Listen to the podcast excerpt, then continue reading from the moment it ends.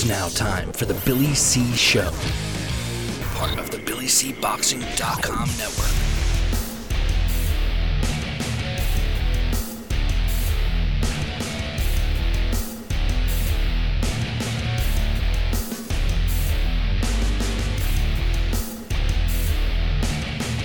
And we're coming to you live from the Billy C Studios in Lake George, New York. I'm Bill Calogero, and it's time for the Billy C Show.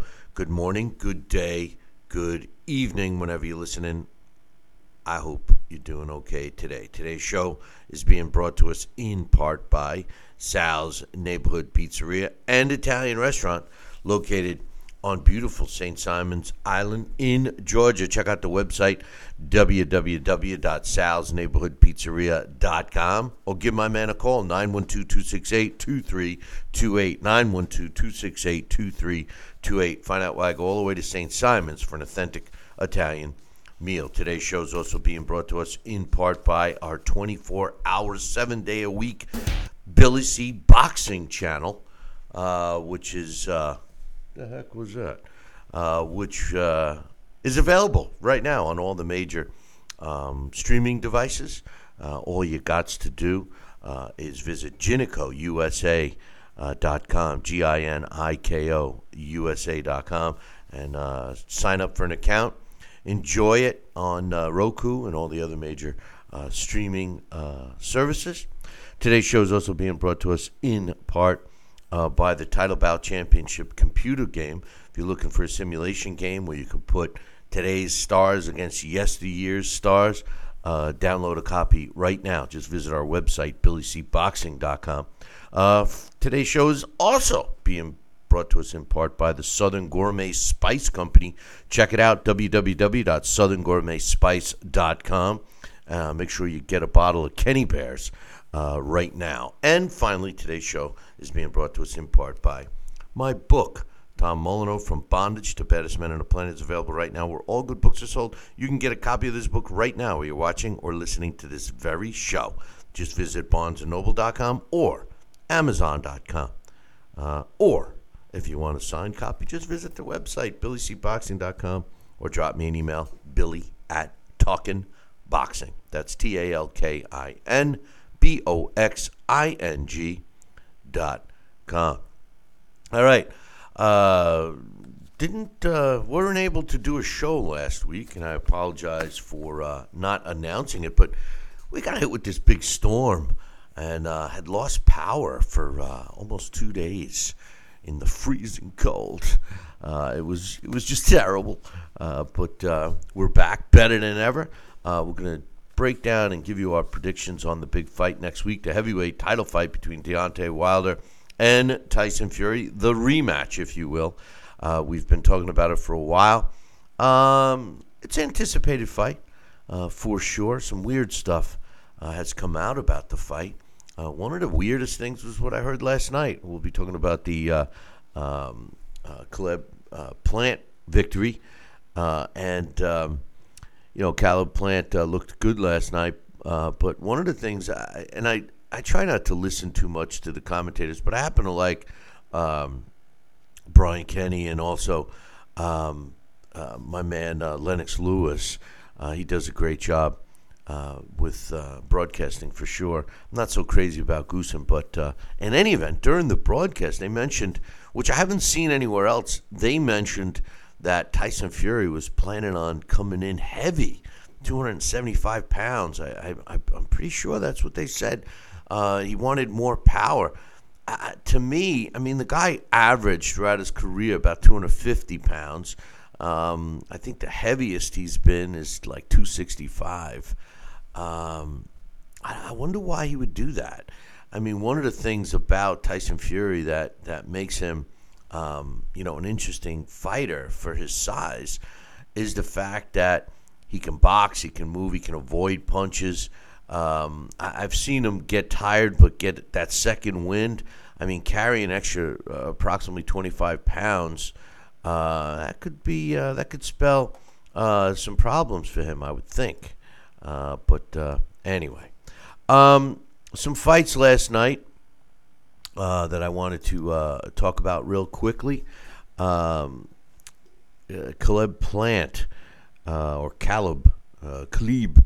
Uh, I think uh, they prefer, they refer to his name as as Caleb uh, Plant. Improved to twenty and oh with twelve knockouts uh, when he pretty much had his way with uh, uh, Vincent uh, Feigenbutz uh, with a uh, tenth round knockout, two minutes and twenty three seconds, uh, to give him his uh, twelfth knockout and his twentieth win. Uh, looked way bigger um, than the German fighter.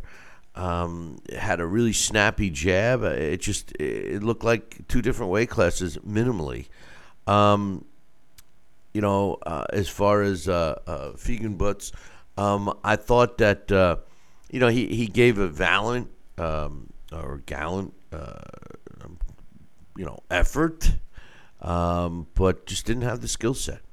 Uh, one other thing I, I noticed about the commentating, which I don't normally listen to, uh, but they hit it right on the head when they said he's not moving his head. And although he had the, the that cover-up style that, that reminds me so much of uh, Arthur Abraham's style with the German fighters, just covering up their, their face so you can't really get a solid shot in, no head movement, zilch. And um, uh, Mister Plant was able to plant plenty of jabs, solid jabs, uh, on his opponent to get the win. Uh, on the undercard, Abel Ramos improved to twenty-six and three with uh, two draws and twenty knockouts when he knocked out uh, Bryant Perrella uh, in the uh, uh, final round, in the final minute of the final round, two minutes and fifty-nine seconds. Uh, Perrella drops to seventeen and three. He was winning. He was dominating this fight. Uh, I mean, even not only on my card, but all, all the three judges had him way ahead. Two of them had it eighty-eight eighty-three. One had it eighty-seven eighty-four. Yes, he would have, uh, uh, you know, possibly not um, have uh, survived the round. Maybe he goes down again. He was dropped twice in the final round. But uh, I totally disagree with Jack Reese uh, stopping this fight. Uh, they should have given him uh, the chance. He he was hurt. Uh, there's no question about it. He did respond quickly to the referee. Um, and he did stagger a little. His legs looked a little wobbly, and I know that's why Jack stopped the fight. But when you have a fighter winning, um, I think he deserves the benefit of the doubt. If he didn't respond um, well, uh, but then again, you know, Reese was in the ring with him. Maybe there was something in his eyes. I don't know. I, I thought it was kind of a, uh, I don't know. I, I guess it's a, I guess better safe than sorry, but uh, I really thought they should have given him uh, a little more uh, on that. But uh, uh, and finally, the third fight that we got to see, uh, Diego Magladeño improved to thirty-two wins and three losses when he won a unanimous uh, ten-round decision over Austin Dule, who drops the second fight of his career. He's now thirteen and two, uh, ninety-seven ninety-one, and ninety-six ninety-two twice with the, th- the way the three judges scored that one. Um, on Friday night, on uh, Valentine's Day, uh, Ryan Garcia improved to twenty and oh with seventeen knockouts when he knocked out Francisco Fonseca uh, brutally uh, with a with a shot that knocked this guy out cold. His eyes were open. He just laid flat on his back. One minute and twenty seconds of the first round. Uh, you know, uh, Garcia's definitely looking good. Um, uh, you know, his last two fights were against decent opposition, including this one, that he blew them away uh, very quickly. Um, here's the problem, though.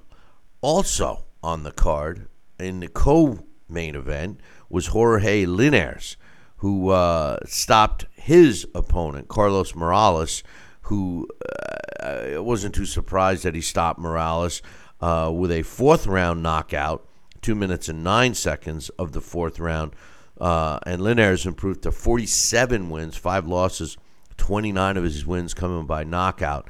Uh, Morales drops to nineteen wins, five losses, and four draws, eight uh, wins by knockout. This is why I say here's the problem for Garcia, because this sets up a match against Linares sometime over the summer. This is going to be a huge uh, step up in, in opposition uh, for uh, Ryan Garcia. Uh, now, granted, Linares is, is on the tail end of his career. There's no question about that. Uh, but if uh, if Garcia demolishes uh, Linares uh, the way he has in his his opponents in his last two fights, I guess you got to give him the, the credit that he's demanding. Uh, now, the thing I will say about Linares, if you jump on him quickly, he's been down many times, several times, I should say, not many, but several times throughout his career, but has gotten up and uh, and recovered. Um, so I, it's going to be interesting to see, um, you know, where uh, where this fight goes. Uh, should everything work out the way uh, the way they want? Um, so uh, they're already talking about that.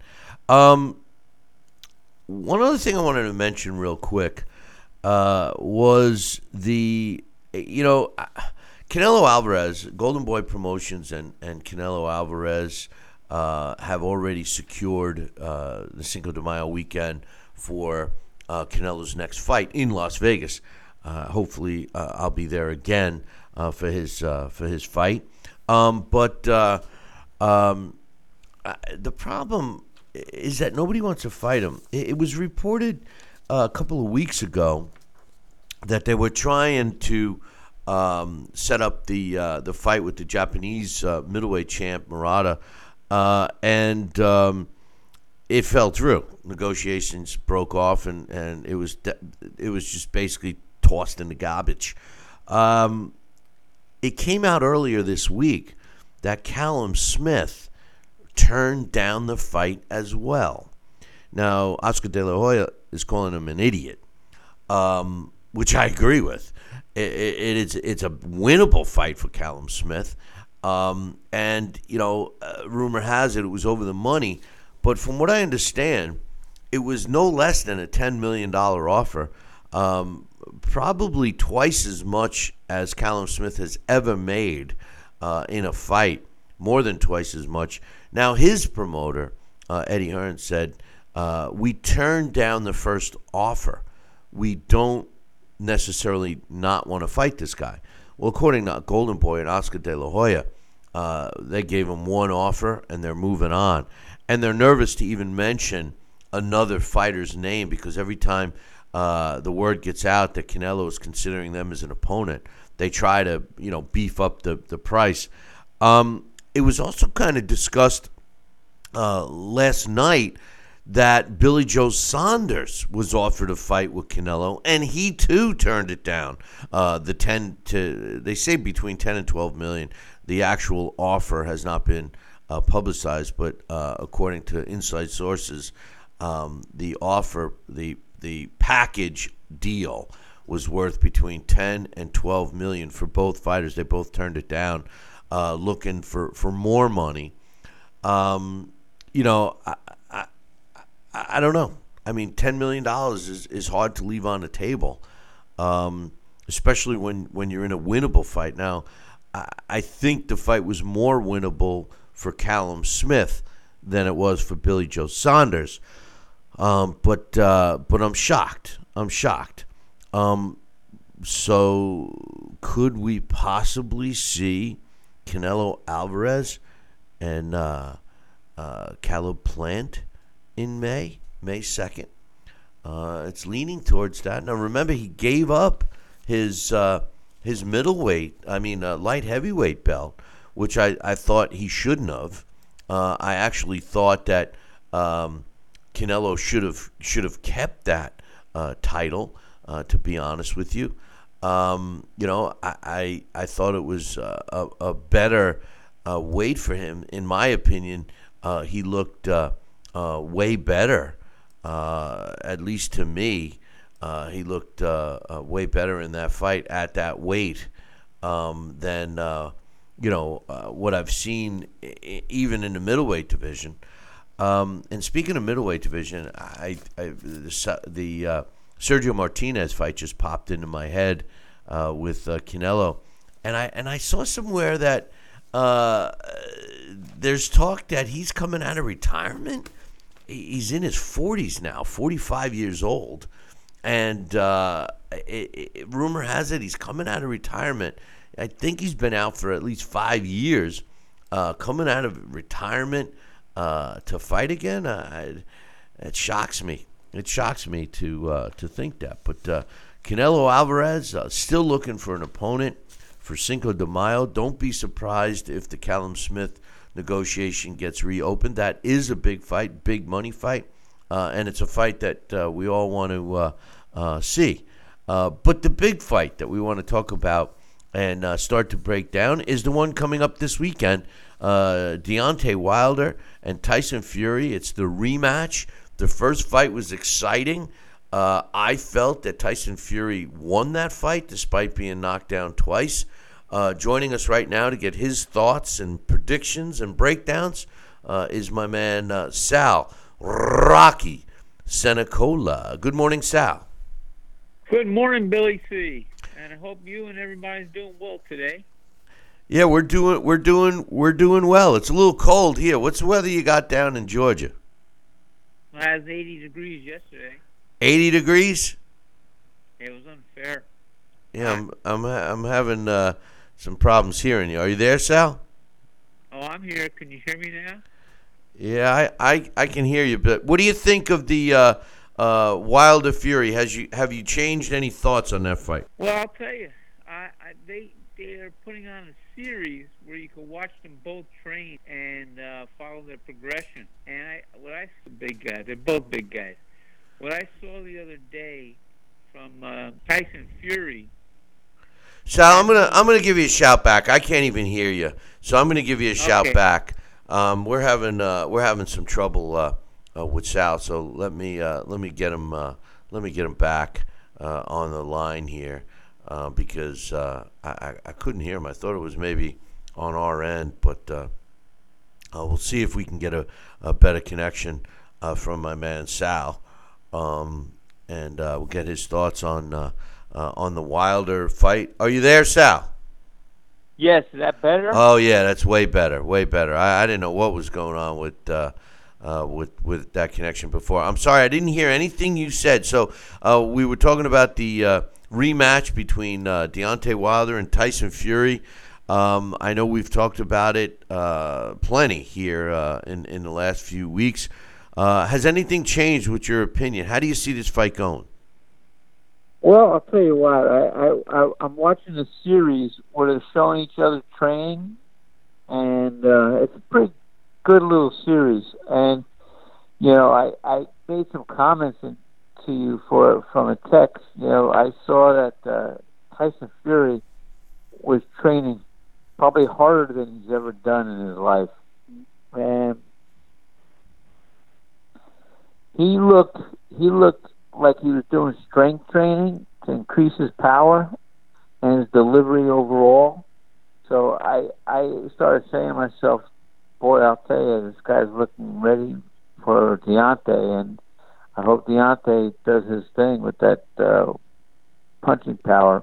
And, uh, you know, and that's just it, though. Yeah, I, I still feel that, that Deontay Wilder is going to knock him out. And uh, I, I don't see it going the distance. And I think that Deontay Wilder should probably knock him out by the eighth round. Now, I wasn't watching uh, the series you're referring to, and yeah, I, I did get your text about that. Um, did let me ask you something. Did did they say anything about Tyson Fury's weight and what he's shooting for to, to come in on weight? Uh, you said he looked stronger.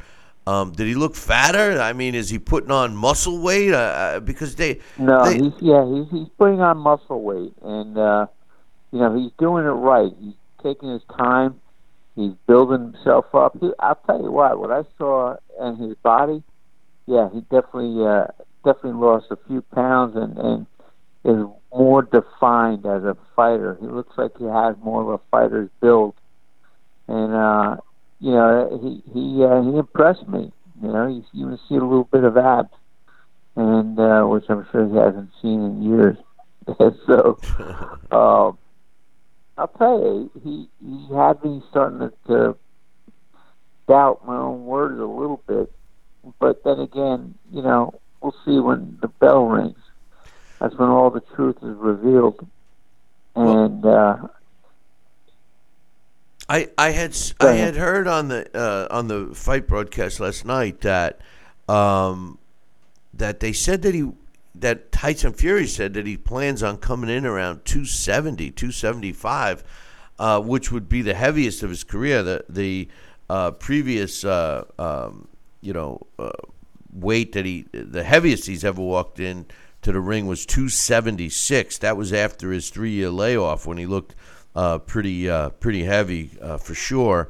Uh, in his last fight, he was two fifty-four. So, uh, I mean, to put on twenty pounds, whether it be muscle or not, don't you think that that would uh, hurt his longevity, his his wind? Well, it, it may. It depends on how it was put on. I mean, he could do it, you know, in a fashion like we've seen some other heavyweights in the past, or smaller heavyweights have put on weight like Michael Spinks. It's a classic case. You know, he had a trainer, and they put literally muscle on Michael Spinks' body to get him out of the middleweight and light heavyweight range to make him a full-fledged heavyweight. And, uh, you know, I, I think that's the that's the kind of approach I think Tyson Fury's camp is shooting for. And, uh, you know, I, I, I, can't, I can't wait to see this fight, I'm telling you. I really... I'm still not wavering. I still think that uh, Deontay Wilder is going to knock him out. But uh, I think Tyson Fury is going to leave a positive impression on his performance. You know, um, the guy that comes to mind, you mentioned Michael Spinks, uh, but the guy that comes to mind for, for putting on the weight the right way, and he, he ended up turning into... Uh, obviously a full-fledged uh, heavyweight, was Evander Holyfield. Um, you know, when oh, he, yeah. you know, he put on muscle and, and never seemed to lose uh, his hand speed. His he gained punching power. Uh, but the most remarkable thing I always remembered about Evander Holyfield was his recovery power. Um, I've never s- have seen a fighter uh, like him who would, would be in so much trouble. And then all of a sudden, if he gave him three or four seconds, uh, God forbid you give him, you know, more than that. If you gave him eight seconds, the guy's one hundred percent. He's like a video game, you know. They pumping extra power back into the guy. It was remarkable, his recovery power.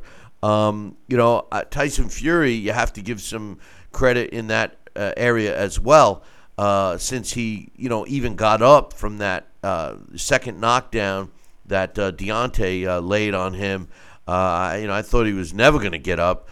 Uh, I wouldn't have even been shocked if the referee waved it off immediately. But to Tyson Fury's credit, he got up and actually started to dominate the end of that round. Uh, so I, you never know with this guy, and, and it is going to be an interesting fight. Um, my other question to you, uh, you know, we've talked a, a lot about this matchup. Do you feel that Deontay Wilder is going in for the... I mean, Tyson Fury is saying he's going to knock him out in two. Do you think that Deontay Wilder's game plan will be the same as it was in the first fight? Basically going in there to knock him out.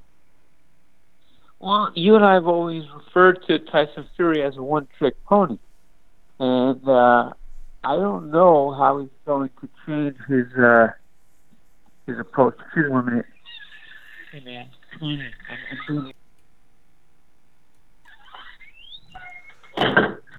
Sorry. Yeah, no problem. Go ahead. Yes. Okay. I I don't see how he's going to change too much of his game plan. I mean, we we know what he's capable of, and, and I, I think we're going to see some power that's uh, unquestionable from from uh, Deontay Wilder. I think that punching power is going to reveal, you know, more of his arsenal and uh, getting in his wheelhouse. And I think the punches are going to just be ripping in. And uh, I think they're going to probably be a little more concentrated to the body this time. And, uh, and of course, if he hits him correctly in the body, the hands will drop and lower, and his defense will... will, will uh, take on the big Tyson Fury. What's your um, what's your official prediction, Sal? I predict Deontay Wilder knockout of Tyson Fury in the eighth round. Eighth round knockout. Deontay Wilder retains his title. Yep. Yep. Should I run to Vegas and uh, throw some bucks on that or what? Yeah, you'll be both there. I'll tell you. What are the odds right now? Oh, you know what? I haven't even had a chance to look.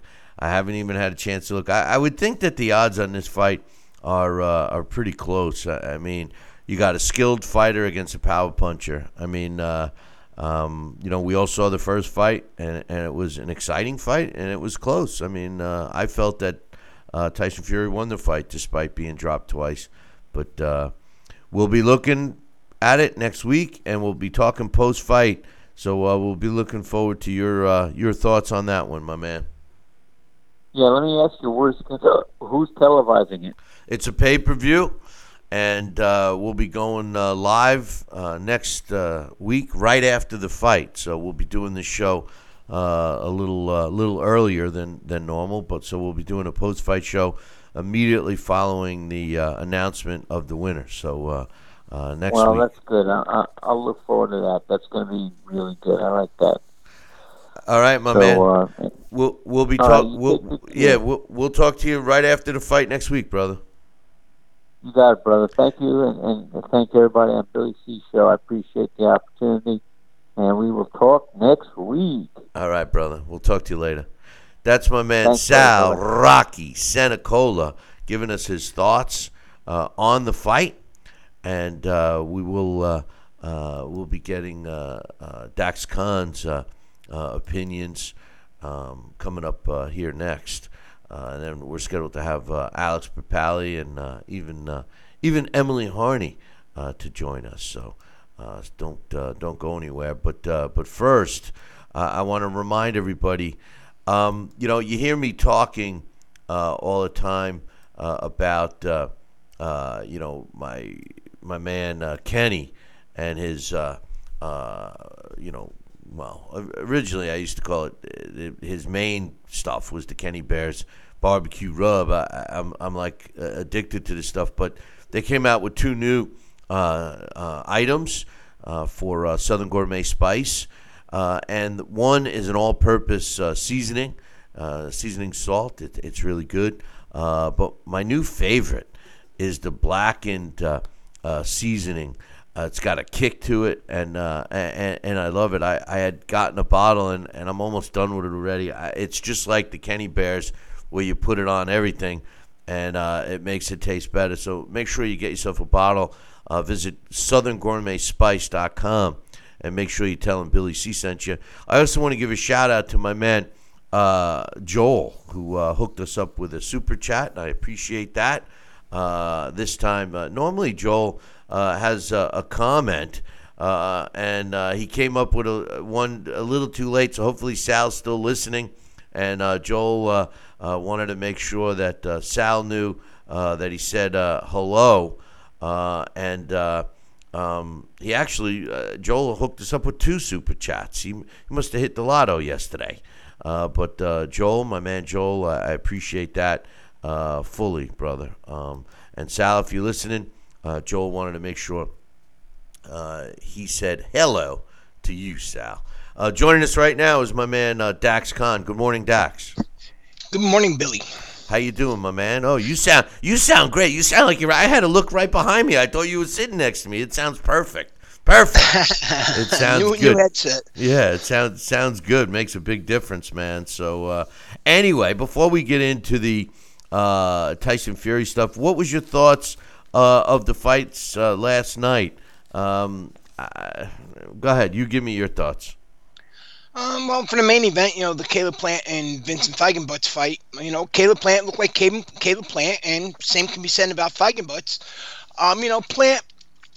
You know, he seems to have all the skills. Um, he's got a great jab. You know, he's got very fast hands. He's got nice combinations. He's got solid footwork, but. You know, so far, pretty much all his opponents have had that same style, including, you know, Jose Uzukadui, which you have to give a pass. I mean, you know, uh, Jose was the, the champion at the time, and of course, it uh, doesn't matter, you know, you're fighting for the title. But since then, look at uh, Mike Lee, um, you know, uh, Feigenbutz last night, uh, Porky Medina. You know, they're all kind of... Um, one-dimensional, you know, plotting guys who apply a lot of pressure, but they're not very versatile. And, of course, that makes a Plant look sensational. So, um, you know, really what to make of him, I don't know. He seems to have the goods, but, again, you know, the right opponents can make, you know, a, a marginal fighter look like a great fighter, and we're not really going to know anything about him until he's actually in there and he's tested against the guy on that next level. Well, uh, hold that thought for a second, because I, I, I want to. I'm going to bring him back into the uh, uh, conversation here in a second. But did you think Jack Reese was correct in waving off the uh, the Ramos uh, Perrella fight? I, I mean, I know Perrella, Perrella did have that. You know, that, that, that stomping of the foot where his, his legs weren't fully under him after the second knockdown. But there was less than a minute to go in that fight, and he was winning uh, on my scorecard and the judges' scorecards. Am I wrong to think Jack Reese, wh- who normally lets these guys go at it, um, did you see something more than I did? I um, I've had this conversation about five times since last night. Um, you know, California was the first one to adopt that rule where they want you to, they want the referee to tell a fighter, you know, to step to the left a little bit, to step to the right a little bit. I believe it's, you know, the referee, it's their job to try and get that done quick as possible, not extend the, you know, a ten second into a fifteen seconds, um, you know, which can't always happen. But what I don't like is the fact that as we start seeing more referees do this, because I've seen other referees besides Jack Reese do this, what's being abandoned, Bill, is looking into the fighter's eyes. Now, Bryant Perrella last night, yeah, you know, he got buzzed, um, that first knockdown, and then, you know, the second one. But um, he wasn't really overly hurt. If you watch it again and you look at his eyes, you know, he he looked pretty um pretty there. And that step right there, that was more or less, uh, I guess you can call it like a stutter step, you know, his his um. His um, foot kind of hit the canvas the wrong way. You know, he did like a little uh, misstep right there. It's not like his knees gave out or buckled or he was really unsteady on his legs. So, no, that that, that was a bad call. You know, in a way you want to say, yes, it was the right call because he appeared to be um, not steady on his legs. But again, because Jack Reese didn't really see exactly how that little misstep happened. Um, you know, it's kind of like when a fighter hits low, but the other guy doesn't get that advantage because the ref didn't see it, and the ref is just, you know, telling him, telling the guy, uh, the one guy who's hitting low to keep his gloves up. You know, so it, it's a big flaw in that, definitely. So I think uh, Perrella was winning very comfortably. I only had, um, I think I gave Abel Ramos maybe two rounds. So, yeah, that that, that was a tough loss for Perrella, and hopefully um, Jack Reese doesn't make that mistake again. You know, I, I, was it California that adopted? I thought New York did. I thought New York was no, one. No, no, New York adopted stopping the fight after every punch to look in the guy's eyes. And ask him, okay, no, I know. And then uh, give him the uh, sobriety test. Yeah, no, I know. I know they got a little, and they have nine doctors in each corner too. But uh, you know, they, they get a you get a whole uh, plethora of opinions. Uh, but uh, for some reason, I thought New York was the one that made them go. Uh, I mean, I mean, Bill, it's safety first. Let, let's, you know, yes, this is a hurt, this is a hurt business, but uh, again, we don't want anybody getting um, permanently uh, injured or, you know, God forbid, worse. And over the last couple of weeks, we've had, I mean, the last couple of years, rather, I'm sorry, we've had, you know, quite a few tragedies in the ring. So maybe um, this kind of died down, uh, you know, a little bit after, uh, you know, the shock factors and stuff like that, you know, um, you know, kind of passed by. No, yeah, that's a good point. Um, Ryan Garcia. Uh, destroyed another decent opponent in Francisco Fonseca uh, in the fight uh, on Friday night. Uh, devastating punch. Uh, and Jorge Linares, uh, ex, you know, scored a fourth-round knockout over his sacrificial lamb, which sets up a fight between those two sometime in the summer. I think this is a good fight, and and I'm and and I think Garcia. I'd be shocked if Garcia dominates Linares. Now, Linares is at the, the, the tail end of his career, and he has been down early in fights before. What's your thoughts of this matchup? Um, I think it'd be a good matchup. You know, Linares looked good against Morales. You know, of course, uh, Morales was there to help make Linares look good. Um, I think uh, people were really shooting Linares down. Well, you know, pretty, pretty much putting a nail in the coffin on his career, more or less, after the, that loss to Canelo. But, you know, Canelo's been a spoiler for quite a few guys. That was a weight class that Linares um, isn't naturally in. Um, So, you know, really nothing to be told about that loss. And like you said, Linares has been down early quite a few times. Now, as far as uh, Ryan Garcia goes, I don't know what to make of the kid. You know, I'm a fan of the kid. You know, I, I like him. But, you know, so far he really hasn't had any resistance. Um, Andre Ward made a comment not too long ago that has been circulating around, talking about how um, you're not doing fighters, especially, you know, these young fighters, any favors by not testing them as they go and just giving them these opponents that they always look sensational against. And while Ryan Garcia has been beating and dominating some really good opponents, he hasn't had any resistance. And um, I don't know if uh, Linares is even the guy that uh, could offer him that resistance.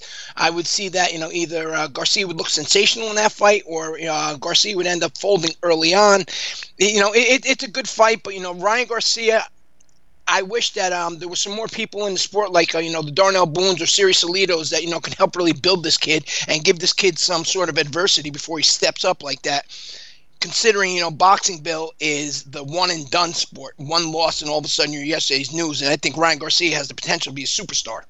Yeah, I, and I listen, we've been talking about, um, you know, handing these guys cupcakes uh, for years, you know, so, I mean, Um, it doesn't help, and and we've said it many, many times. You know, you need to, in order to get better, you need to fight better opposition. End of story. I mean, it's just like any other sport. But uh, yeah, and he's not really fighting cupcakes. I mean, he's fighting decent guys. It's just, you know, not guys that um, are going to prepare him for, you know, for that next level when he meets some resistance, and he's going to meet some resistance at that next level. All right, so he's so he, so he's basically being fed Danish, not cupcakes. But yeah, uh, okay, yeah, there we go. All right.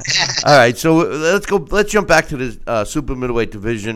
And we're talking about uh, Caleb Plant, and uh, uh, Caleb Plant uh, looked good, and, and I agree with you. He he's been given opponents that that makes him look good.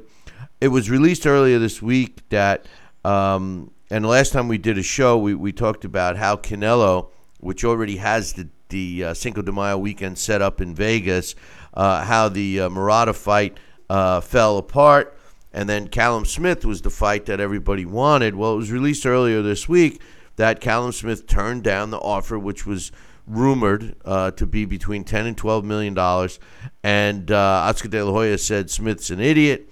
Uh, Smith's promoter, Hearn, said, "We want the fight. We just turned down that initial offer." And word got out during the broadcast last night that Billy Joe Saunders was offered the fight, and he too turned it down. Does that, first of all, my my, my it's a two-part question. You know, do you think that they're going to come back to Smith with a counteroffer, or do you think that that's the end of it? And the second part is, does that give Caleb Plant the opportunity to step in, and would he take uh, a ten million dollars fight uh, to fight Canelo? Hold on a second. No, no, I'll tell him that. I think Dimitri Bivol said he'd fight Canelo for a nickel and a Danish, but you know, he wasn't made an offer. Right. But, um, but yeah, um, those guys, um, you know, it's bad business why they turn that down. Um, you know, again, I'll revert back to the one and done in this record. You know, both of the, in this in this sport, when you get that one loss on your record, all of a sudden you're not marketable anymore. Billy Joe and Callum Smith both have that um, perfect uh, record. So I, you know, I don't want to make any assumptions. I don't know why they would take it, uh, why they would turn that down. The the Caleb Plant fight, I think that would be a decent fight. I think Canelo would dominate him. I think uh, Plant would look good early on, but, you know, Canelo is just levels above. But, you know, then when you go and you put into those politics, what, what you know, what are the odds that the P B C is going to allow one of their fighters, you know, to actually get beat up? Right. Well, I mean, you know, the truth of the matter is, is, is any of those guys. Now, now Billy Joe Saunders also said he would fight him for free, and, and obviously that was B S. Uh, that, to me, is... Well, well easy... maybe that's the problem here. Now I know what they did. You know, so somebody call Oscar and let him know. You can't be offering guys money for fights. Right. Well, you can't let the... Their, uh, you can't um, let the, the money get out. You know what I mean? Yeah, I mean, Billy Joe, you know, I'll fight him for free. Now you're like, no, take money, take money. You know, you can't dictate all the terms. Obviously, Billy Joe wants to fight for free.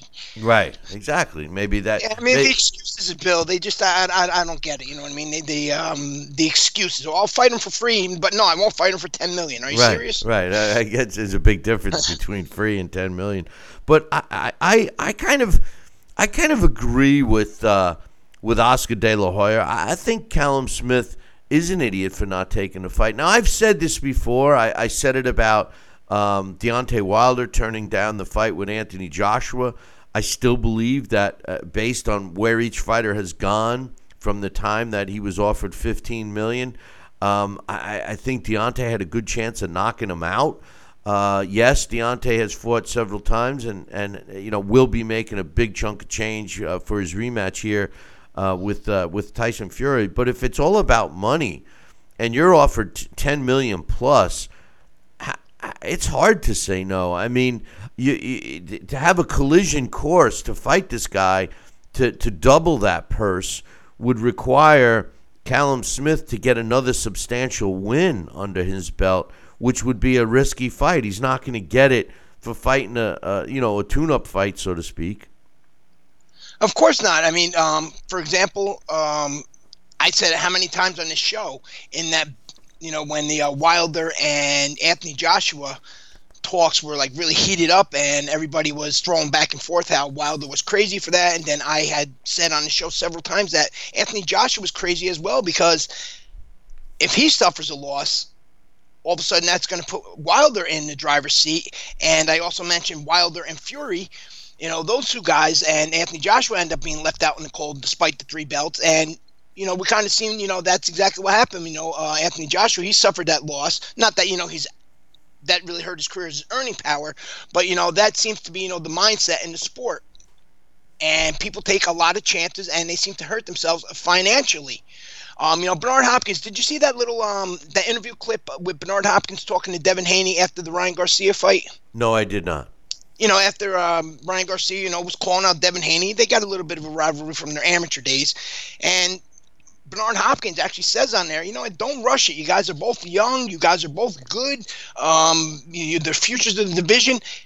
But why chance it now when you can let this build up into a climax explosion? You guys can really just, both of you, you can cash in and make that uh, that big money.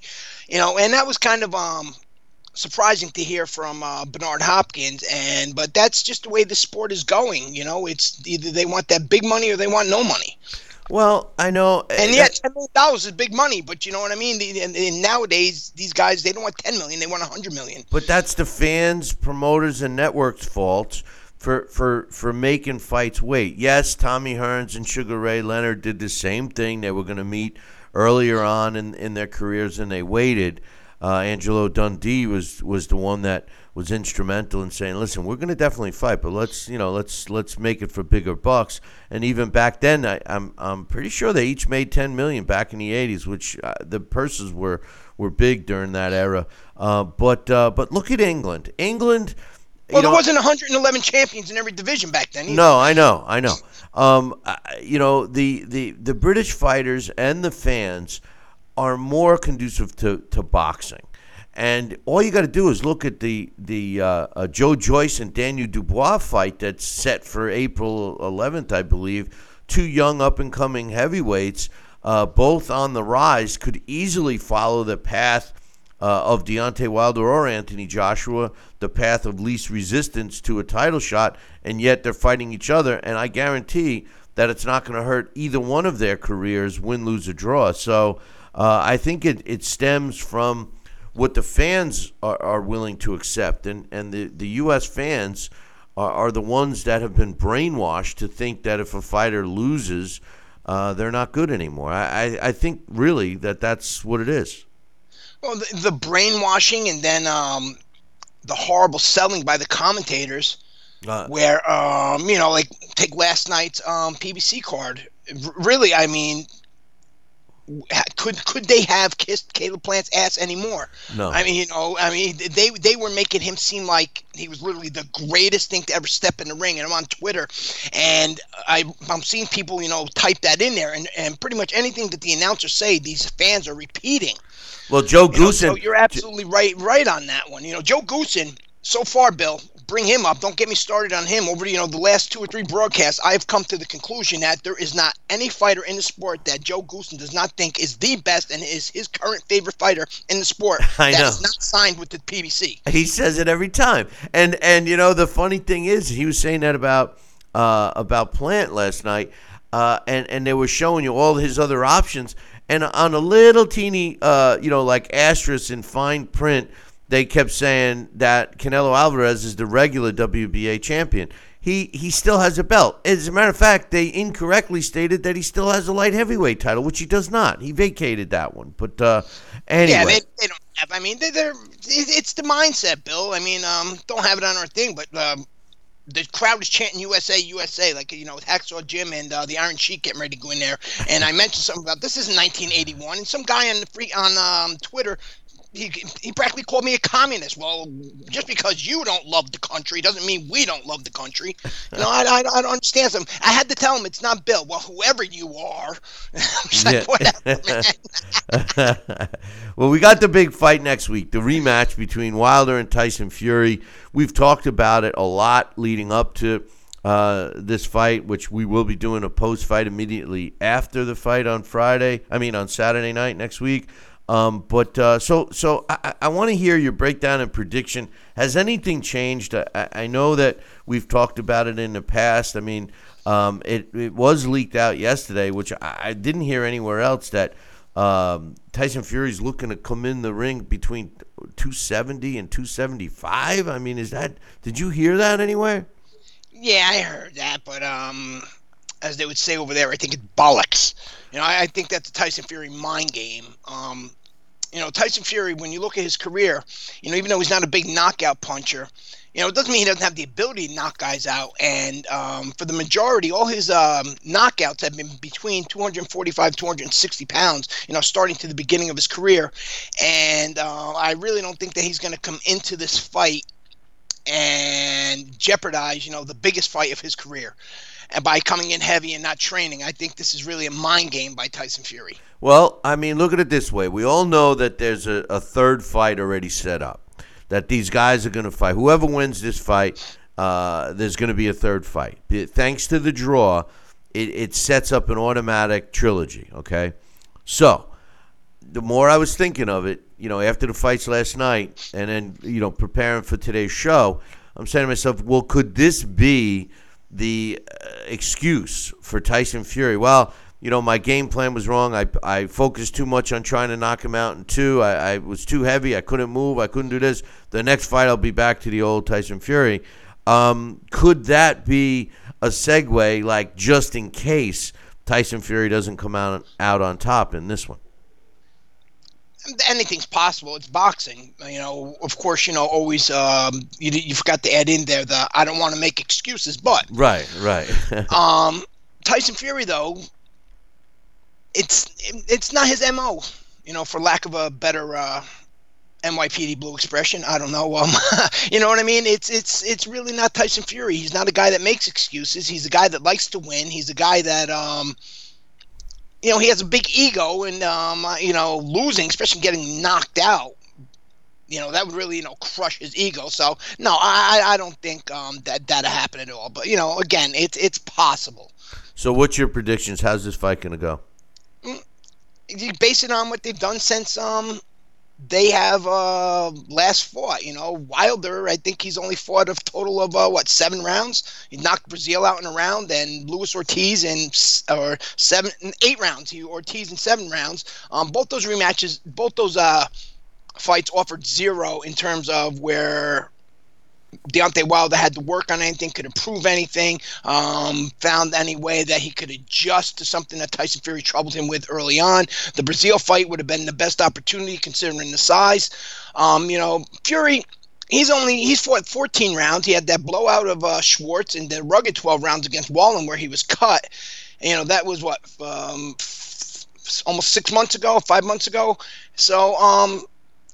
I don't really see much different. I think that Tyson Fury is going to come in there. He's going to box a little bit smarter. We're going to have a game of, uh, you know, it's going to be chess versus checkers where Wilder is going to be looking to do that one move at a time, and that's going to be that big right hand. And Fury's going to box smart. He's going to um, confuse Wilder. But eventually, I think um, I think Wilder's going to catch him eventually and um, and, and win this, you know, retain, retain his title. And only because of, you know, that, that freakish power that Deontay Wilder has, you know, or um, Let's just say that if it doesn't happen in eight rounds, then Fury's going to win a decision. But I think uh, Wilder's going to get him some point, sometime between the fourth and the eighth. Well, what's your what's your thoughts on Tyson Fury being so adamant about going for the knockout and predicting that it would be uh, in two rounds? I mean, is is that a mind game, or do you think that he means it? I mean, it, you know, uh, based on uh, my conversation with Sal off the air, um, and he brought it up again this morning. Uh, was, you know, some uh, which I did not see. Uh, he does look like he's working specifically on punching power, which I've always thought that he lacked.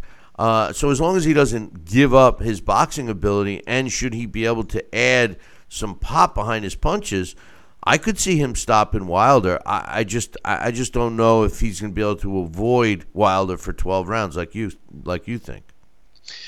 He um. He doesn't sit down on his punches. You know, he, he he's never sat down on his punches. Um, he suffers from a lot what the Klitschko brothers did, where the guys were always smaller than him, and it's hard to sit down on those punches. So it's not that he doesn't have the ability. He's just not a knockout-type puncher. But, you know, with um the camp that he's with, you know, coming out of, you know, uh, more or less that Kronk tradition, Kronk fighters are known for their knockouts, and if that's what Tyson Fury is training for, don't be surprised if that doesn't get done. You know, that's the you know, Kronk tradition. Look at all the Kronk greats. Not that he is, but, you know, all the Kronk greats are knockout artists. That's very possible. But, he, you know, yeah, it could be a great mind game because Deontay Wilder, despite the freakish power, I'm a fan of the guy. I like him. He's a wild, reckless fighter, a frustrated overzealous fighter, makes a lot of mistakes, and that could play right into Tyson Fury's hands. If you've seen their last face-off, Deontay Wilder was ready to explode then. You know, imagine him just, you know, getting really reckless in that ring, coming off with those big windmill punches. Tyson Fury sitting down, landing a couple nice punches to Deontay Wilder, who has that bad habit of sitting on the ropes and waiting for somebody to come in so he can counter with that nice right hand, and it just backfires on him. You know, that, that scenario is very plausible. I wouldn't dismiss it. I don't think it happened, but I would not dismiss it. You know, it's interesting you you say that you think that Wilder is, is letting uh, Tyson Fury get into his head. It, it almost seemed to me the opposite, that Um, that Fury, uh, you know, was successful in getting into Wilder's head for the first fight, and one of the biggest uh, things that Wilder is, is trying to combat uh, for this fight is to prevent that from happening. Um, you know, so I, I, I don't know. I I don't know what to think, because I, I do think that Wilder's got the, the obviously he's got the freakish one punch uh, knockout power. And I believe that that's what he relies on, like, for all his fights, you know. And I just I just have a feeling that this fight's going to pick up where it left off. Wilder's going to be going in for the quick kill. Maybe Fury is expecting that and, and hoping to catch him early, to, and that's why he's predicting the knockout. Uh, but uh, uh, I hope that Tyson Fury's training for twelve rounds, and I hope that, you know, he, he doesn't have that, you know, those two lapses he had uh, in the first fight, which he ended up on his on his butt one one time, flat on his back. Again, anything's possible when um, somebody hits as hard as Deontay Wilder. I don't care how good of a shape how good a shape you're in, but um, Tyson Fury so far, Bill, in his career, he has not shown us that. And Tyson Fury is not the type of guy that would underestimate somebody that has already laid him on his back more than once. I mean, again, anything's possible, but I doubt it. I really think that the strategy is to get Deontay Wilder to be more reckless than what he already is with his punches. When, you know, when uh, Wilder seeks that knockout, you know, he gets that windmill style. And when somebody is bigger, of course, you know, you know that, that sets up the uppercut. And Deontay Wilder does have a habit of leaning forward when he does those windmill punches. And that can be something that Tyson Fury is working on, um, you know. Now, let me ask you, is um, the camp, that, you know, that's one thing that, you know, I'm thinking about, you know, how much of a change in his style will we see under, uh, you know, under Sugar Hill? That's always been my uh, argument, you know, where you take a fighter. Now, now, granted, Tyson Fury would, had a new trainer for his last fight. Remember, he left his uncle, and he had a new trainer uh, that he ditched. So, it, theoretically, he's going to have been going three new trainers over his last three or four fights.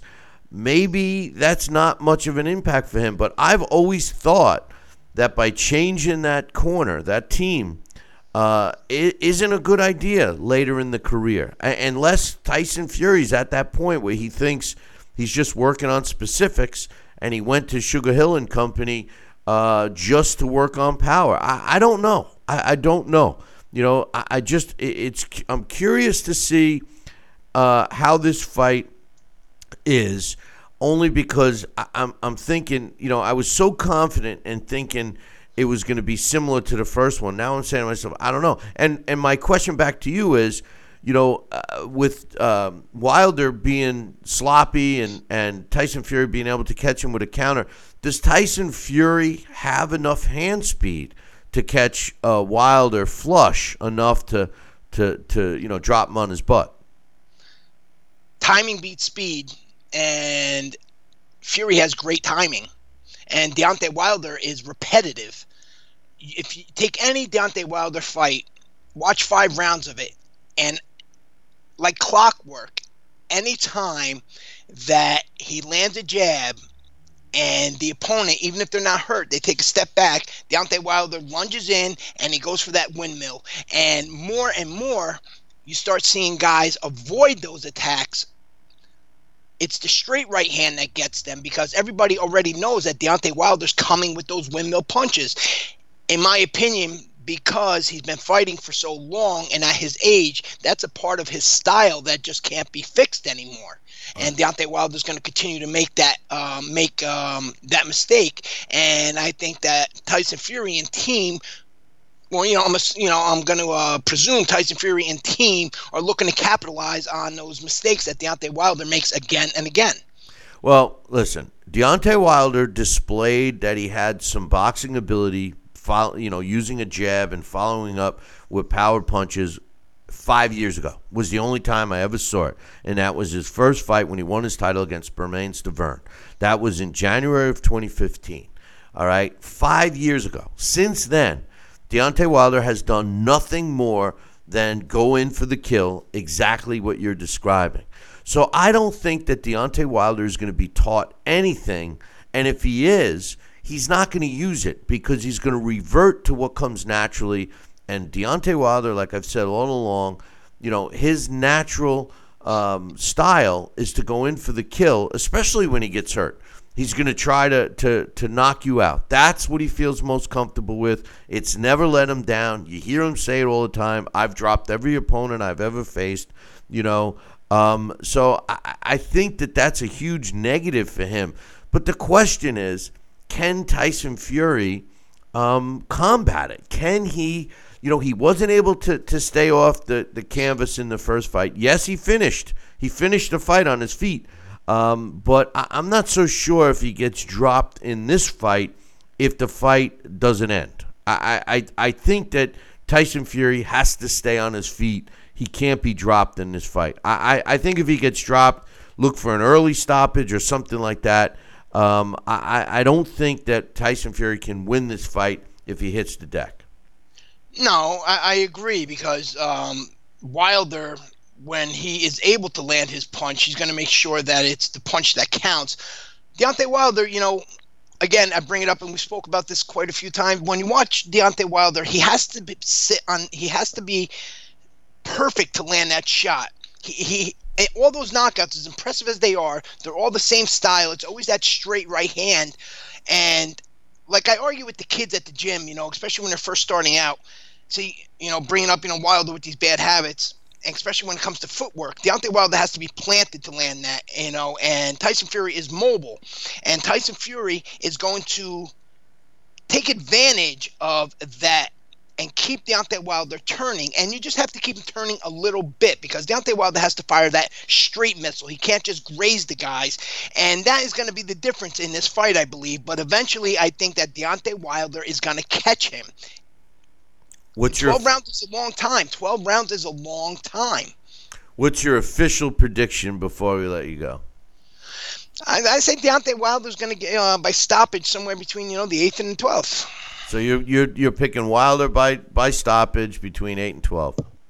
Yeah, I'm I'm picking Wilder by stoppage eight and, between eight and twelve. You know, but you know, And, and and just to piss people off, Bill, you know, who watch it, so you know they can uh, make a million comments. Uh-oh. I'm gonna sit there and say this: if Deontay Wilder loses every single round and only lands two punches, I got Deontay Wilder winning by decision, one twenty to one oh eight. Yeah, I, that that's all three cards. That's the set. You see, this is the part that drives me insane about the sport of boxing. And, you know, I think Tyson Fury is a bigger draw than Deontay Wilder. And I believe that, um, you know, it would be very hard if, if if Deontay Wilder loses every round and wins a decision, I think it's going to ruin his career because the first fight was so controversial. And then to have your buddy D- Goosen say that he felt that Wilder won the fight, I mean, and Brian Kenny almost flew. I thought Brian Kenny was going to throw something at him. I mean, uh, uh, it was un- unbelievable, unbelievable. Yeah, it, it was it was preposterous. You know, just just to bring up before I go to, and I was hoping you were going to bring this up. You know, talking about bad scoring and stuff. I'm sorry. I like Alexis Rocha. He's a great prospect, but man, did they not rob poor Brad Solomon the other day? Uh, you know, I mean, that's the problem. Friday night, I mean, come on. He had one knockdown, but I mean, the, really, one guy had it a shutout, one hundred to eighty-nine. Really, Rudy Barrigan? You know, well, that's what, you know, that's the sad thing. Goosen was saying he knocked him down twice. I had him winning the fight. I, I, that's totally wrong about, uh, you Yeah, know, that makes four rounds. So, he's, so all you got to do is win four rounds, right, Joe? If that yeah. was Joe's fighter, he'd have a freaking um a stroke right on the uh, the apron. I, you know, it just it just I think he was too, I think he was too into uh, dancing with Heidi Androl. Uh, with uh, did did you did you love your your boy Lennox Lewis dressed in I, a cowboy? I even said last night, Bill. I even said last night. Go check our, our, our feed. I even said last night. You know, I lost any little respect I had for Lennox Lewis as a commentator when he started going, "Oh, he has sweet hands. Caleb Plant has sweet hands." I know. I'm talking well, about what sweet hands he has. I'm talking about. I'm talking about him as a as a uh, country western singer with his cowboy hat. He looked good as a cowboy. Yeah, yeah, yeah. You know, I, I think I think he stole that from, uh, what was that show? The Playhouse, Pee Wee's. Uh, you know, there was a guy on Pee Wee's Playhouse that used to dress just like that. or or the Blazing Saddles, you know, but. Uh, yeah, right. uh, Anyway. That, that, that, that's what it is. No, that. Wilson was. Gene Wilder impression because that's about uh, the knowledge he was showing on boxing last night. Even though he has great, you know, extensive knowledge, but you know, last night he was just really sounding like a clown. No, he, that that that that was definitely the Waco Kid. No, at the he table. he's a he yeah the Waco Kid. That's who he looked like. But uh, but no, I, I think that Goosen uh, is clearly, you know, I don't know if you could see it. If you look carefully, you can see the strings. Because he's a P B C puppet, and whatever, you know, they want him to say, he says. He's the P B C puppet. You can see the strings uh, activating and, and operating uh, Goosen. Uh, Lennox Lewis is still Lennox Lewis. He he speaks it the way it is, and so does Brian Kenny. So. Uh, yeah, I mean, you know, Brian Kenny, you know, he's the, the wrestling guy. I don't know. The, the team is horrible. But uh, maybe if they get their act a little bit together, you know, they, they brighten it up a little more. You know, Bart and the Waco Kid, you know, they can really put a team together of amusement on there. I I, I don't know.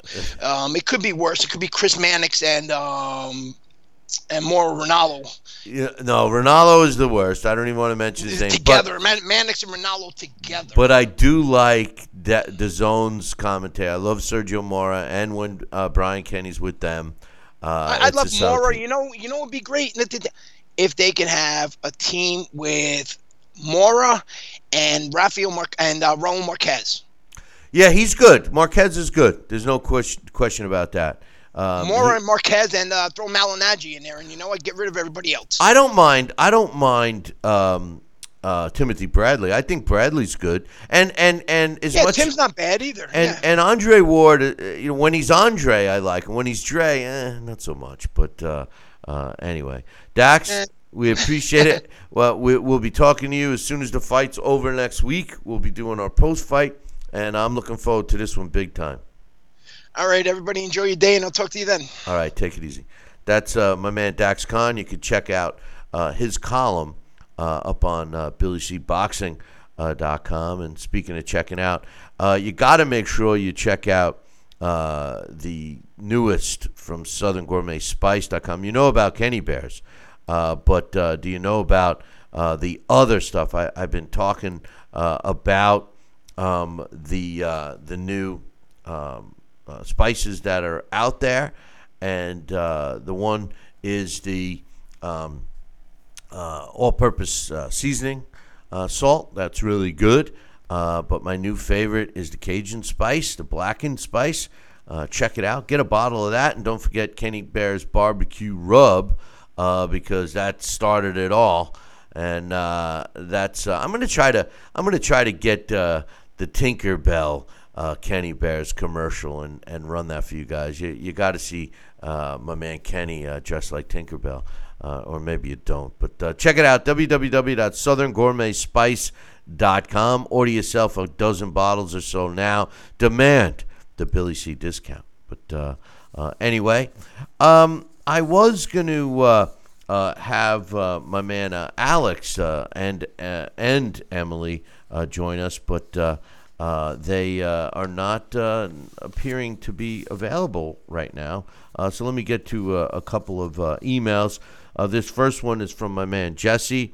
He says, "Hey, Billy C, are you surprised uh, that Billy Joe Saunders and Callum Smith have rejected offers by the Canelo team?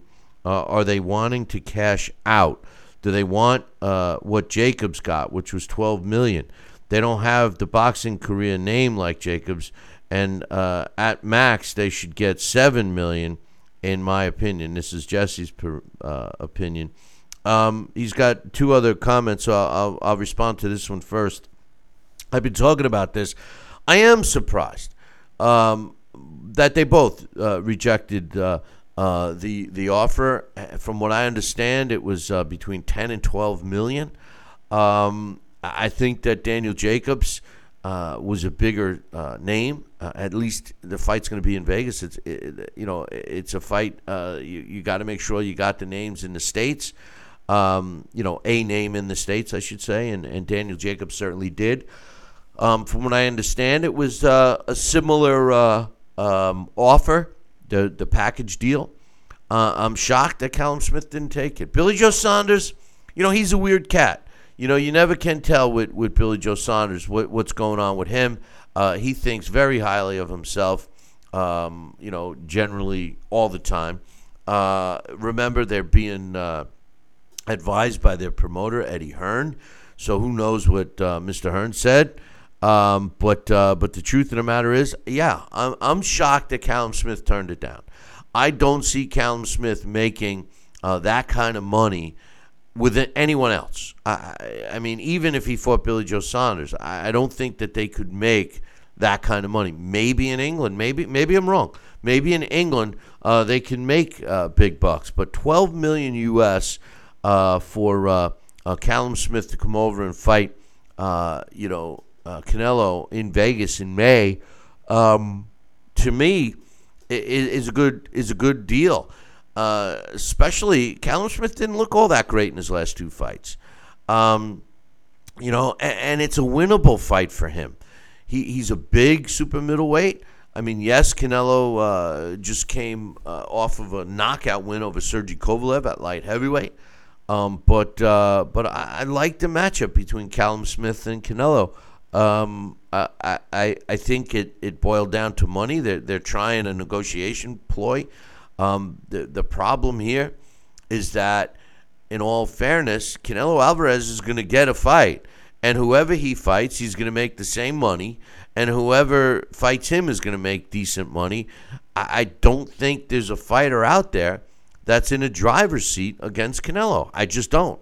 Uh, there is no fighter out there that could, you know, negotiate Canelo Uh, to a position where he does not want to be, or his team does not want to be. So, yes, uh, I am extremely surprised that Callum Smith rejected uh, the uh, the offer. That's for sure. Uh, his second uh, question is, it was an impressive uh, knockout by Ryan Garcia, but he's still being glamorized by the opposition quality, which is still not high uh, until we see him versus another similar opponent uh, like a tank uh, and and Haney, then we'll see uh, you know uh, how high they shake out. Uh, good win, but don't get too hyped up on him. He's still young and learning how to fight. Um, I think that uh, Ryan Garcia is a uh, is is a is a legit fighter. I think the big test, uh, and and and remember something, we could make that statement and make that argument about fighters, and I do all the time, long before B-Hop. I've been saying all it along the lines, uh, and I actually said it to B-Hop when I interviewed him in Vegas uh, about that exact thing, that fighters need to um, increase their level of opposition in order for um, them to get better. But the truth of the matter is this. Assuming that Ryan Garcia has been protected, although his last two fights were against decent opposition, the manner in which he's blown away his opponents is the impressive part. I think that if he was, you know, just getting by um, these, uh, you know, not so great op- opponents, um, you could make a strong case that he needs to step up his level of opposition before he moves on to to a, you know, the elite or or upper echelon type fighters. I do believe he's going to be tested against Jorge Linares should that fight materialize like they plan. The only thing he's got going for him is that his last two fights he's ended quickly in the first round against good opposition. Um, if he does that, I think he's got a good chance of, of getting to Linares, Jorge Linares, early in that fight, because that's Linares' weakness. He does get dropped early in fights.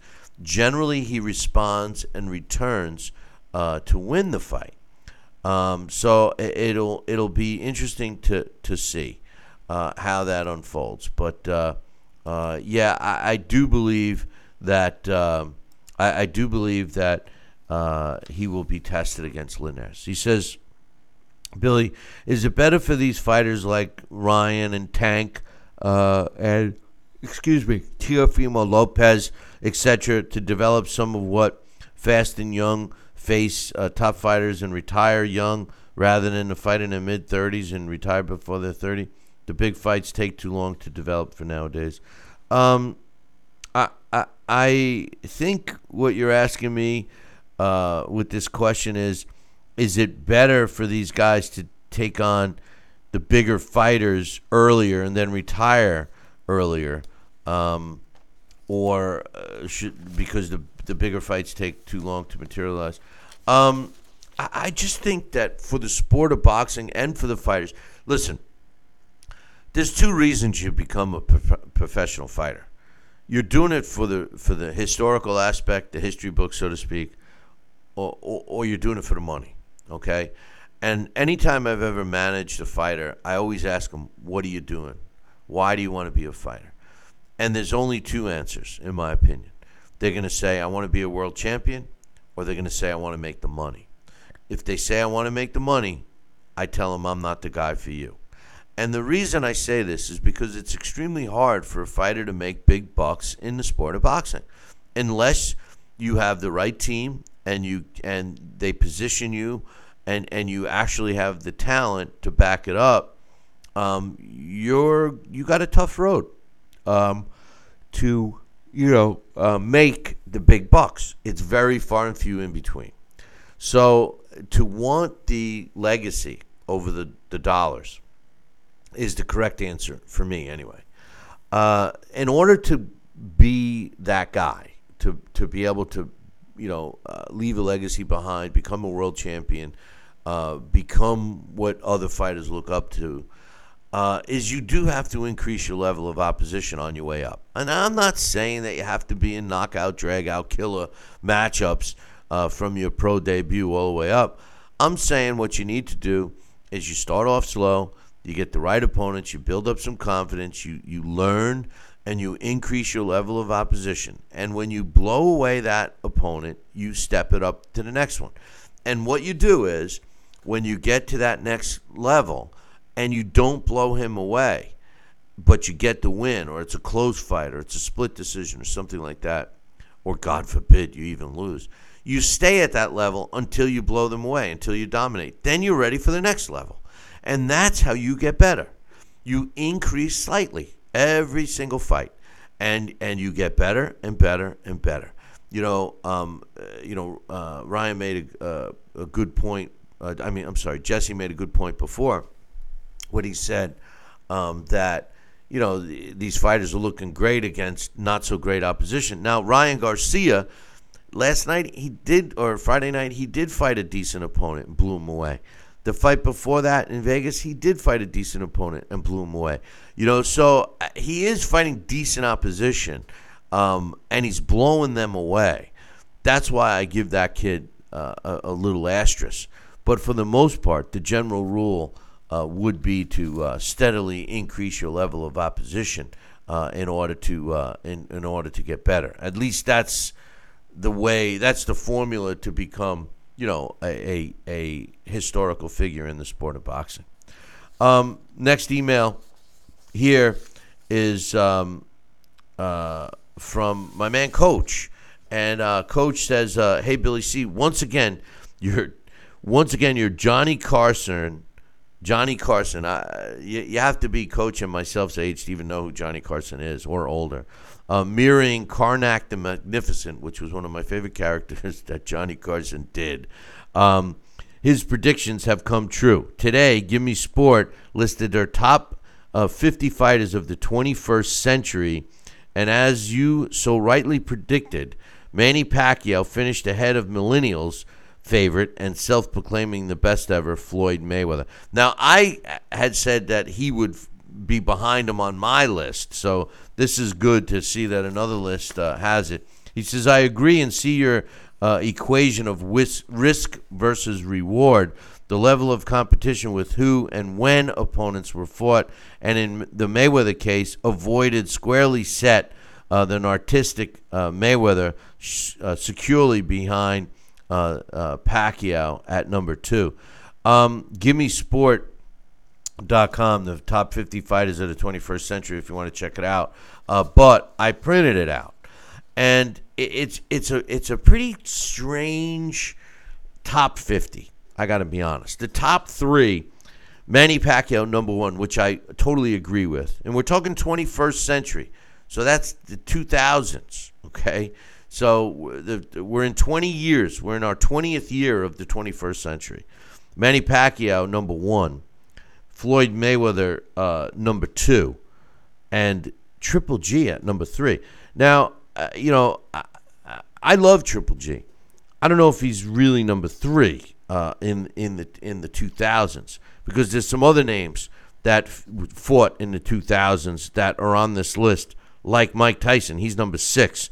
Like Roy Jones Junior, he's number four. Like Vlad- Vladimir Klitschko, he's number five. Um, Lennox Lewis, number seven. Oscar De La Hoya, number eight. B-Hop, number nine. Um, B-Hop, I would have thought, would have been up there. I, I mean, I, I like Lennox Lewis, um, but uh, I don't know if he, number seven. Uh, you know, we're talking pound for pound. So heavyweights, yeah, I'm not even arguing that.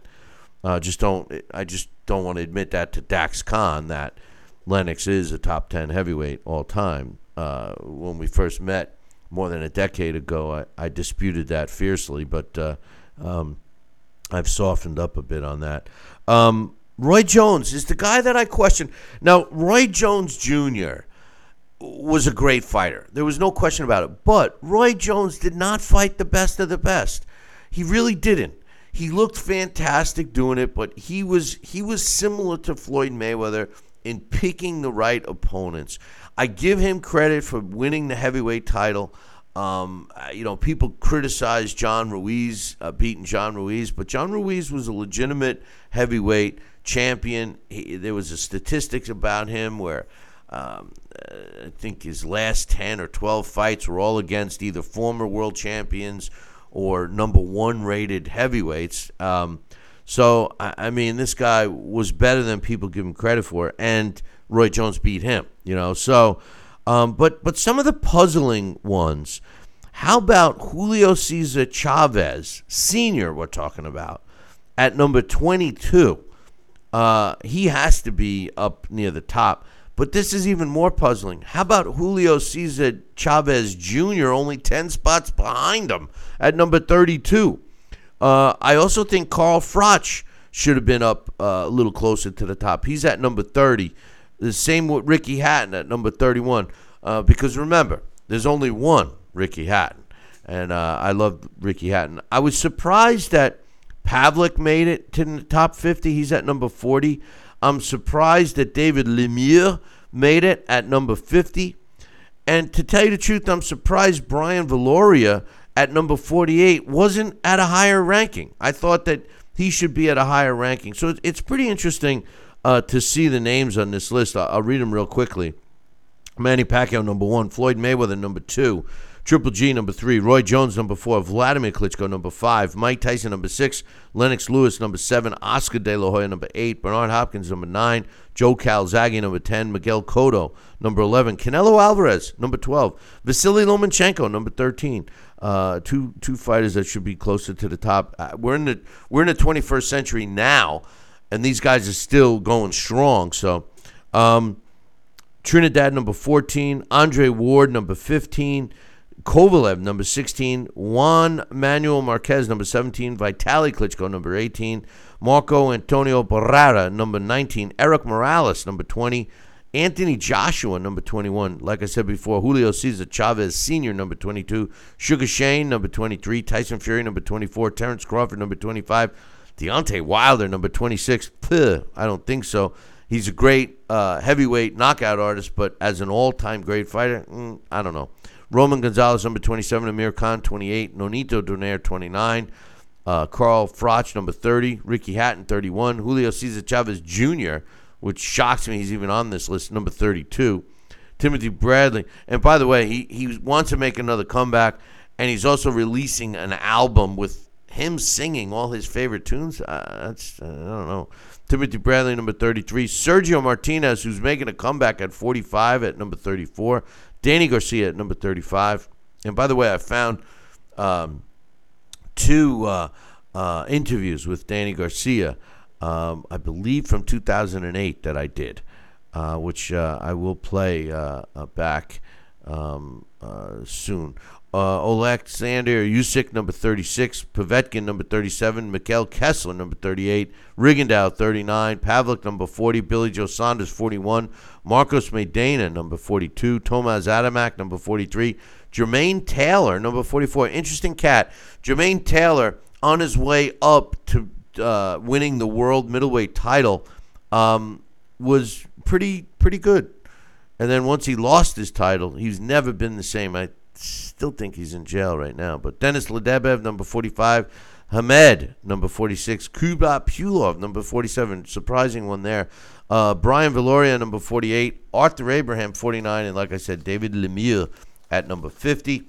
Uh, some other news. I mentioned that the uh, Daniel uh, Dubois and uh, uh, the Joe Joyce fight is set for April eleventh. Interesting matchup uh, between these two heavyweights. I'm looking forward to this fight. Um, I believe that it's uh, it's it really shows you um, how good and well knowledgeable uh, the Brits are when it comes to the sport of boxing. Because whoever loses this fight uh, is not going to be hurt. Their career is not going to be hurt. Um, sixty-nine and six was uh, Daniel Dubois' um, uh, amateur record, and uh, Joe Joyce uh, also had.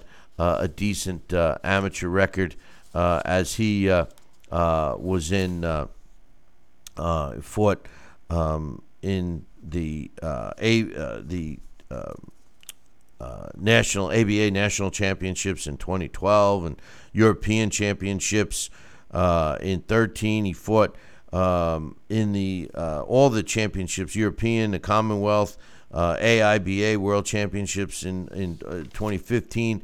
He also fought uh, in the won a silver medal, silver medal in the uh, Olympics in twenty sixteen. Um, he uh, fought in the World Series of Boxing. Um, you know, he's got an extensive amateur career as well. Um, so I, I mean, I, I love the matchup. Uh, two undefeated heavyweights going at it. We'll talk more about that matchup as uh, the time gets closer.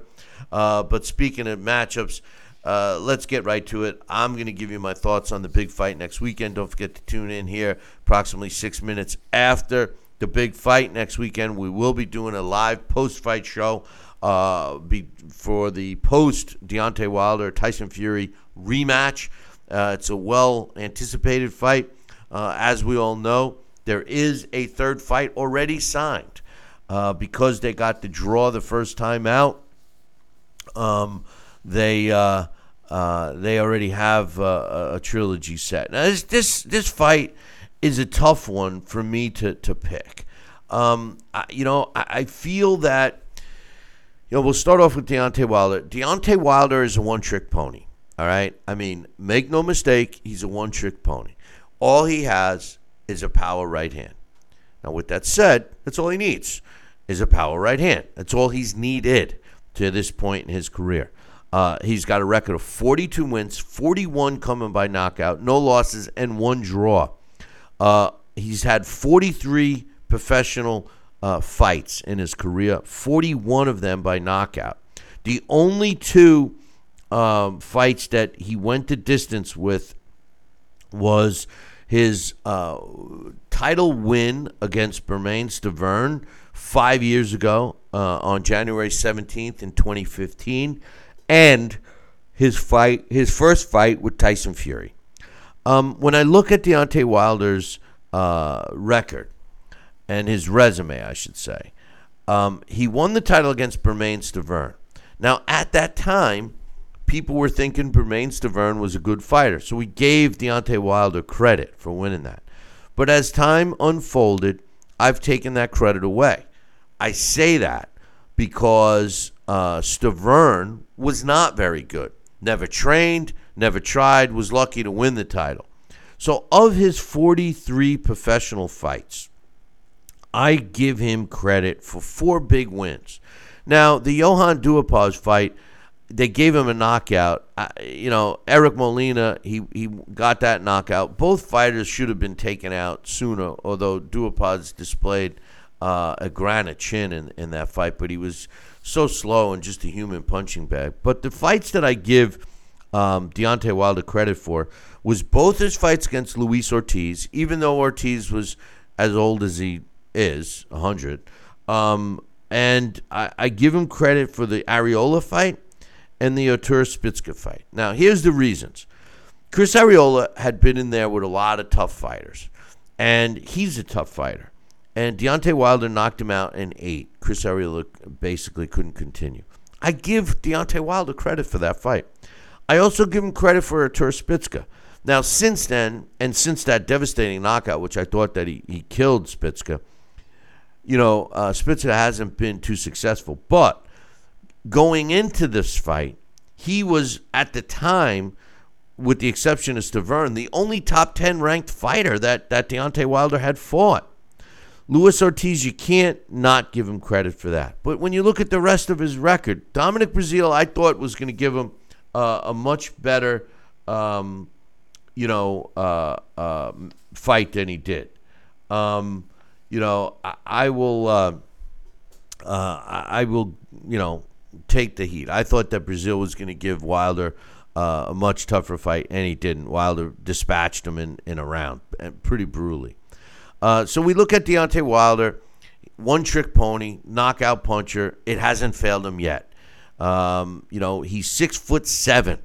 Uh, he's given up two inches in this fight. He's got an eighty-three inch reach, given up two inches of reach. He's currently ranked at number two in the world. Um, you know, he's behind Anthony Joshua, which I agree with. I agree with his ranking. I I, I wouldn't have a problem flip-flopping him and Tyson Fury. Or actually, no, let me rephrase that. I wouldn't mind putting Tyson Fury at number two and Deontay at number three, but I'm okay with Deontay at number two as well. I think it's it's pretty close. Um, he won the title against Stiverne. Uh, he hasn't lost uh, since. As a matter of fact, he's never lost. Um, you know, I, I, I, the way I see him fighting is I think he's picking up. Well, let me let me go back to Tyson Fury. Let me let me break him down uh, as well. Tyson Fury, three years younger at thirty-one years old. Deontay's thirty-four. Um, he's ranked at number four in the heavyweight division. You know who's ranked at number three by the computer uh, in the heavyweight division, which is which is pretty shocking to me? Um, Usyk. Usyk fought one time as a heavyweight, and he fought, uh, you know, a, a fighter that's not even, shouldn't even be in, in the mix. There's no way Usyk should be ranked at number three by the computer. I'm sorry. I think the top three is Anthony Joshua, Deontay Wilder, and Tyson Fury. And I would not argue with anyone flip-flopping those top three in any one of the positions. If somebody told me Deontay Wilder was ranked number one, I, I really couldn't argue with that. You know, Anthony Joshua does have a loss. Um, Tyson Fury and Deontay don't. They have draws, but they don't have a loss. Um, but Anthony Joshua has fought the tougher opposition than both Tyson Fury and Deontay Wilder. Tyson Fury, uh, ranked number four. He's got a two-inch uh, and uh, two-inch arm and height advantage. He's got an eighty-five inch length uh, reach and a six foot nine uh, height. Uh, I also believe that that has been an issue for all these monster fighters, that they generally don't fight. They're not used to fighting fighters that are bigger than them. Uh, Deontay Wilder uh, is giving up more than two inches in height. He's given up, you know, forty pounds in weight as well. At least it depends how much uh, Tyson Fury comes in. If there's truth behind the fact that he's shooting to come in at two, between two seventy and two seventy-five. The heaviest he's ever been is uh, two hundred seventy-six pounds after a three-year layoff, layoff when he stepped in the ring against Safir Sarifi, uh, and he knocked him out in four rounds.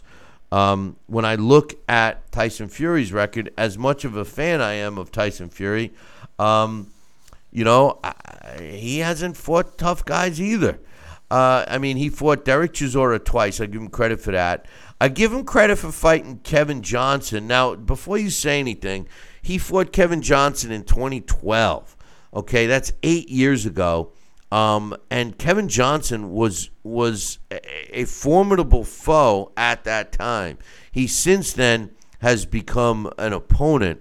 But Kevin Johnson, at one point, was the number one ranked heavyweight. I thought for sure that Kevin Johnson was going to be the next big heavyweight uh, champion. He let me down um, because, you know, he just he would rather survive than than take a risk. But I do give Tyson Fury credit for beating him.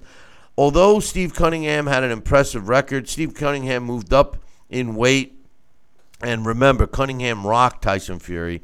I give him credit for beating Chisora the two times, Vladimir Klitschko, and I personally think that he beat Deontay Wilder. I I, I don't believe that that um, decision was justified. I really don't.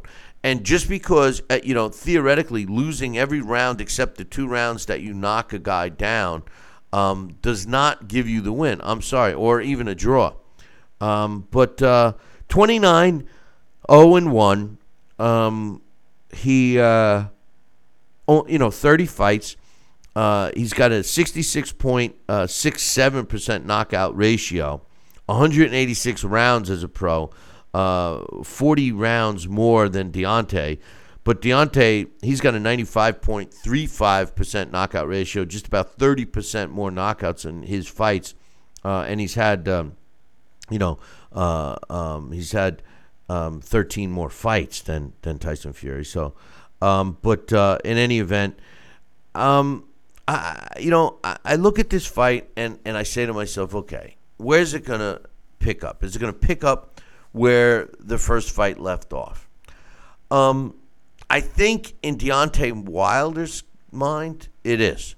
I think Deontay Wilder, you know, he tasted the blood, so to speak. He dropped Tyson Fury not once but twice in that fight, in the first fight. And in addition to that, um, he also... Uh, Uh, almost had him knocked out. Uh, I, I would be shocked if he doesn't come in confident uh, and say to himself, well, I know I can drop this guy. I'm going to knock him out. Um, you know, so I, I, I just have this feeling that Deontay Wilder will come in um, you know, uh, I, I do think Deontay Wilder is coming in to, to pick up where he left off. My man Joel is, is paying the bills this month. He just gave me another super chat. He wants to know what I think of the undercard of, of this fight. Not very much. I think it's a terrible undercard, Joel. Uh, to be honest with you, I, I, I'm extremely disappointed that uh, we're getting a, a pay-per-view, um, you know, to, um, you know, I, I, I just, for a pay-per-view fight, we should uh, we should have a better uh, a better uh, undercard, I, I think, you know. Um, I, I don't know. But uh, Deontay Wilder, I think he's going to come into this fight exactly the way he did towards the second half of the first fight. Wilder's a one-trick pony.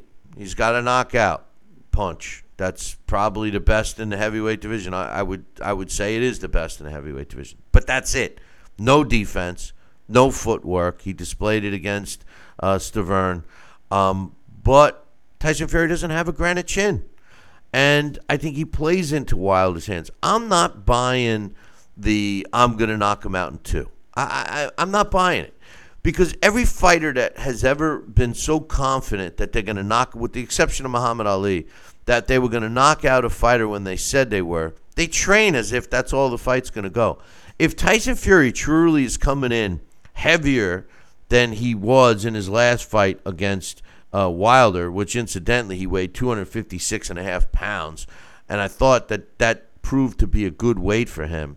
And if I recall correctly, Deontay Wilder came in light. He came in lighter than his previous fight, which um, I would have thought the opposite. I would have thought Deontay might have tried to come in a little heavier, but you know, if he if he if the game plan was for Deontay to box a little more, I could see him coming in light. But he abandoned that. And he's got a great trainer in Mark Breland. Uh, so, you know, I just have to believe that Deontay just doesn't listen to the instruction that he gets from Breland during the fight. I, I think that Wilder goes to what's comfortable to him. And what's comfortable to Deontay Wilder is his power. It has never let him down. Tyson Fury knows this. Uh, I, you know, Tyson Fury is a great boxer. He ties you up. He lands punches. Um, he leans on you. Uh, he gets you uh, out of your game plan. How's this fight going to go? Well, I, I think that if Deontay Wilder was smart, and I don't think he is. I don't think Deontay Wilder is a smart cat at all. Um, I, I feel bad for Deontay Wilder because he never got with a good promoter. They, they, they failed him. His team has failed him. The one thing I love about Deontay Wilder is his loyalty.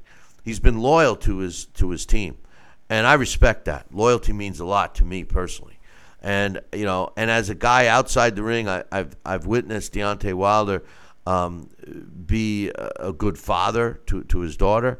Um, so you know, I, I want to believe that the persona that Deontay portrays um, is his only way of self-promotion be, because he doesn't have a good promoter.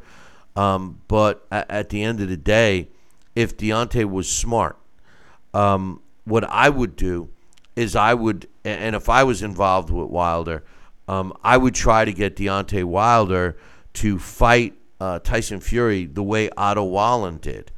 And the way Otto Wallin fought him was that he did not get sucked in to Tyson Fury letting Otto Wallin dictate the action.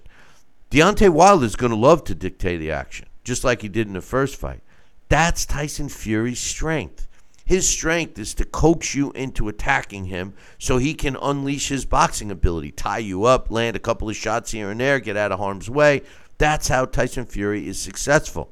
In the Otto Wallin fight, he was not successful. He looked terrible. Okay, he had a grotesque cut, but this, but still, you know, Wallin stayed true to his game plan and did not chase uh, Tyson Fury around. And Tyson Fury had to be the lead dancer, and he didn't look that good. If I'm Deontay Wilder, that's the fight plan I come up with. I try not to rush in. I give Tyson Fury something he's not expecting. Tyson Fury is expecting uh, Deontay Wilder to, to to do what we all expect Deontay Wilder to do, and that's to go in there and try and take his head off. And if Deontay Wilder connects, the fight could be over quickly. There's no question about it.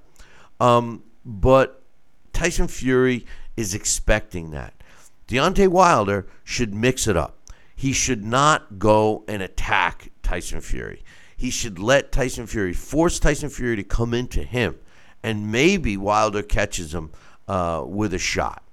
Um, as far as uh, who's going to win this fight, well, listen, you know, I know a lot of people saying Tyson Fury is going to win the fight. And I'm a big Tyson Fury fan. I have been after his second pro fight. I've seen every one of his fights. Um, and I'm not a fan of Deontay Wilder because I don't like fighters that possess zero skill. But in the heavyweight division, power is all you need. And that's what makes the heavyweight division so exciting, because at any given time, somebody could get knocked out. And I am kind of leaning towards what um, both Sal and Dax predicted. I will be rooting for Tyson Fury. There's no question.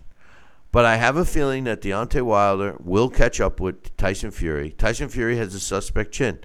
Uh, U S S Steve Cunningham rocked him. He was dropped twice in the first Wilder fight. I think he'll be prepared. He'll be coming in more defensively, defense-minded. Uh, but I think Wilder, providing he's in top physical condition, uh, will wear him down. I do believe that Wilder will um, catch him. I, I I don't think that Tyson Fury has the punching power to um, you know get to Wilder before Wilder gets to him. Now, with that said, the asterisk is Sugar Hill.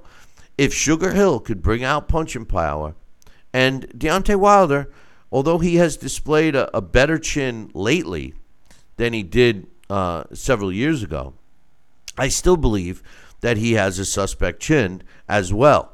And if Tyson Fury could add a little more pop to his punch and catch Wilder, like Dax suggested, the possibility of a counterpunch, that would be great. Tyson Fury does have a really good uppercut. It's probably one of his best punches. The one thing I would like to see Tyson Fury do a little differently is try to work the body. You know, people are so scared of, of Tyson Fury's punching power that they never work the body. They go after that chin that they think is suspect. If Tyson Fury wants to mix it up a little, tie up Wilder, get in close. I think that uh, Wilder needs uh, a full extension. He needs that space to inflict the punching power. I don't know if he can get the leverage uh, that Tyson Fury can get um, in close. And, and if I'm Tyson Fury, I work that body. I work the body. Uh, I'll be rooting for Tyson Fury, and I would not be shocked if he wins.